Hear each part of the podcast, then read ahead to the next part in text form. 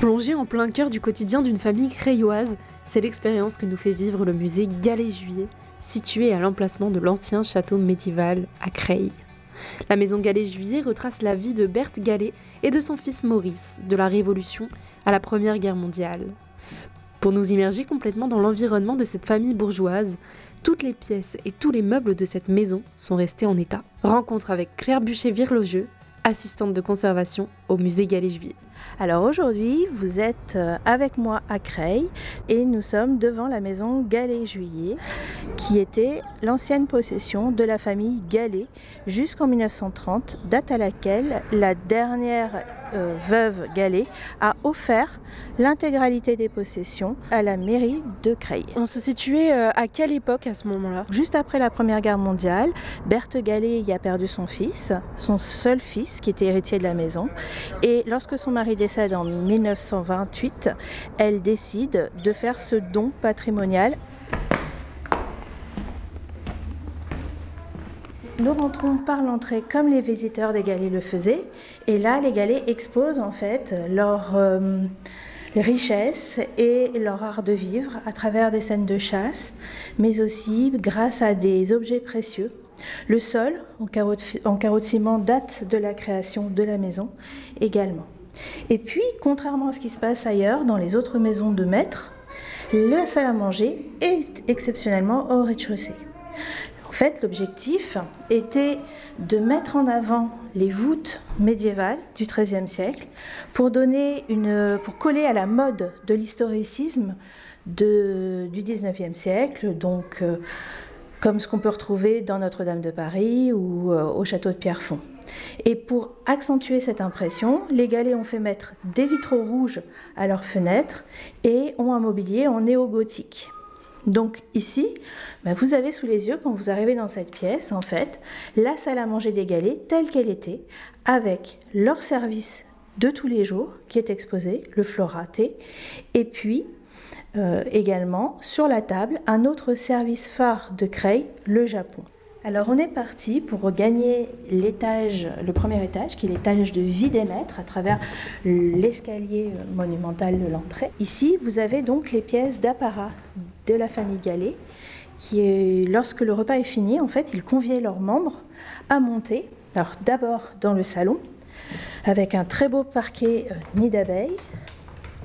Dans ce salon, vous avez la concentration et l'exposition de toutes les plus belles pièces de la maison. Ce que vous voyez face à vous, ce sont des tables de jeu, puisqu'on aime beaucoup jouer chez les galets. On joue à des jeux d'argent. Et vous voyez les petits rebords sur les tables empire qui permettent que les cartes ou les jetons ne tombent pas. Vous avez également autour de ces tables tout un ensemble de salons, banquettes et chaises qui sont en tapisserie de Beauvais et qui racontent à la fois des scènes de, de Jean de La Fontaine, mais aussi des jeux d'extérieur, notamment Colin Maillard. Et puis, au-dessus de cette cheminée, un trumeau sous la forme d'un miroir et qui ouvre directement, qui permet de refléter la magnifique terrasse des Galets. je vous propose que nous y allions tout de suite.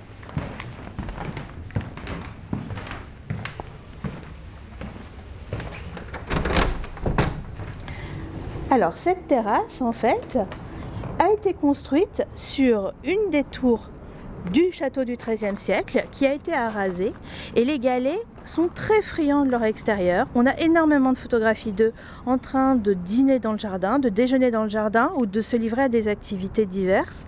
Mais quand le jardin n'est pas praticable, cette terrasse permet d'avoir cet accès sur l'extérieur avec de part et d'autre, puisque nous sommes sur une île, la vision des deux bras de l'Oise.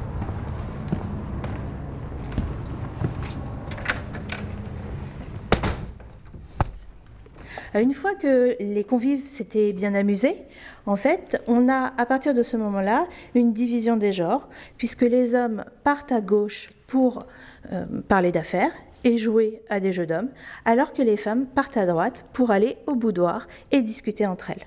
Les hommes jouent à quoi? C'est quoi des jeux d'hommes? Alors, je vais vous montrer justement, nous avons un magnifique billard anglais qui date du 19e siècle, qui a été conservé tel quel. Et en fait, c'était le moment de partage entre hommes de la famille Gallet. Donc voilà, ce billard qui est imposant qui a eu la particularité d'avoir été la première pièce patrimonialisée, puisque lorsque la maison a été donnée en 1930, Berthe Gallet a voulu faire recouvrir le billard d'une plaque de verre et y conserver en dessous les souvenirs qui étaient les plus chers de la famille. Donc on trouve euh, pêle-mêle des lunettes, on trouve des moufles, des cols en dentelle, mais aussi des menus de réception hérités du XVIIIe siècle, l'écharpe de mer de Jules Juillet. Le boudoir, alors qui n'est pas une pièce où l'on boude, hein, qui est une pièce où l'on discute et où les femmes s'échangent entre elles non seulement les nouvelles les plus récentes, mais aussi les projets de mariage. Donc ici, vous avez de quoi faire de la dentelle, puisque c'était une activité considérée comme euh, noble pour les femmes de l'époque. Et aussi, vous avez encore une fois l'exposition des portraits de famille. C'était quoi, euh, bon, je ne sais pas s'il y en avait un, mais un week-end type pour cette famille? Ah, alors un week-end type, c'était réception de la famille parisienne dans la maison, activité nautique sur l'Oise, soit de la pêche, soit de l'aviron, repas, bien sûr. Hum, ensuite, le dimanche, la messe. Et puis, euh, souvent, des balades, et des balades jusque dans le Noyonnais pour aller voir, euh, visiter les ruines, et puis se prendre en photo. Un dimanche ordinaire de tout le monde. Donc des balades euh, dans la région, c'était important la région pour eux? Très important. Euh, Ernest a subventionné un certain nombre d'artistes du Créois, des artistes locaux qui, ont, qui peignaient euh, à la manière des impressionnistes. Et nous avons une très belle collection de ce type. Alors nous sommes ici dans la petite chambre rose. On soupçonne qu'à l'origine c'était une chambre pour les domestiques puisqu'en fait elle donne directement sur l'escalier de service. Et euh, au mur sont présents des tableaux à la mode impressionniste de, du Crayois et au-delà de cette région de, Picardie. Donc vous avez euh, des très beaux témoignages de cette époque et même de, de Pierre Font dont on a un certain nombre de représentations avant et après reconstruction par Viollet-le-Duc. Alors, je vous ai montré une maison de vie. Malheureusement, la maison Gallet-Juillet a aussi connu la tristesse et la mort, et par la mort de son dernier futur propriétaire, Maurice, décédé en 1916 à 21 ans. Nous allons maintenant pénétrer dans la chambre de Maurice. Maurice décède donc en 1916. Il a encore ses parents et ses grands-mères. Et lorsqu'il décède, ses grands-mères vont transformer cet espace en mausolée à la mémoire de leur euh, petit-fils unique décédé. Et donc nous avons un petit hôtel avec la dernière lettre de Maurice, ses photographies, le lieu présumé de sa mort ainsi que des photos de, de famille. En face, l'uniforme de Maurice, des pièces ramassées à l'endroit où on a retrouvé le corps de Maurice, et enfin au mur la lettre qui lui donne, qui lui reconnaît le statut euh, de mort pour la France et de héros de guerre. Maurice décède à quelques jours de ses 22 ans, alors qu'il est sous-officier et qu'il vient d'arriver sur le front pour la deuxième fois pour la bataille de la Somme. Il est mort où exactement? À Bouchaven. Les Galets ont fait construire un, monument commémoratif pour la mort de leur fils, puis ensuite ont fait graver le nom des autres membres du régiment morts au même endroit. Au total, c'est 15 pièces qui témoignent et reflètent la vie de cette famille crayoise. Le musée bien couvert à tout public, reçoit régulièrement des classes de scolaires pour y faire des visites, mais également des activités ludiques. Lors de mon passage à Creil, j'ai pu assister à un atelier organisé à l'occasion de la fête du goût. C'est en plein cœur de la cuisine des Galets Juillet que les enfants ont été accueillis pour une visite théâtralisée d'Esther Rigaud, qui joue pour l'occasion Amélie. La bonne de la maison. Je m'appelle Esther Rigaud, je suis euh, animatrice culturelle indépendante et là, en ce moment, dans le cadre de la fête du goût, je reçois des scolaires au musée Galais-Juillet. Nous sommes en 1900 et puis je fais le parallèle avec la thématique les Jeux olympiques et tout ce qu'il faut manger pour être en forme et manger pour le plaisir. Je suis au courant de tout un tas de choses en ce qui concerne les Jeux olympiques et je vais vous dire pourquoi. Le soir, Maurice Gallet, Léon le cuisinier et puis moi aussi, hein, on lit la Gazette de Creil. Là où il y a toutes les... Euh, Comment vous faites quand vous recevez des scolaires pour capter leur attention? Alors j'ai bien travaillé en amont, j'ai, euh, je, compte aussi, j'ai fait du théâtre, je, je travaille, je, connais les enfants et sans arrêt, sans arrêt, oui, c'est ça, je capte leur attention en posant des questions aussi. Et puis euh, c'est facile en fin de compte. je vous montre un aliment, vous me dites de quoi il s'agit et vous me dites si c'est d'origine végétale ou d'origine animale. C'est facile. Dans votre atelier, oui, il y a eu euh, beaucoup d'interactions. Euh, est-ce que c'est ça aussi qui réussit euh, à attirer les enfants à écouter?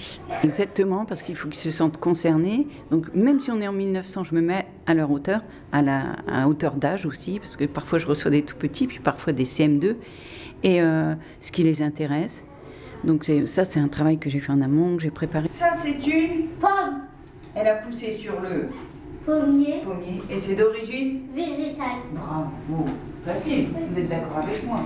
Et le costume aussi, le fait d'être habillée euh, la bonne, je suis Amélie la bonne dans cette maison bourgeoise, attire l'attention. Le lieu, la belle cuisine de la maison de Monsieur et Madame Gallet, avec une table, une table de ferme, des victuailles sont posées dessus, il y a les fours, il y a les fontaines, puisqu'autrefois on se lavait les mains, on gardait l'eau, on se lavait les mains avec les fontaines, puis les meubles et la batterie de casseroles.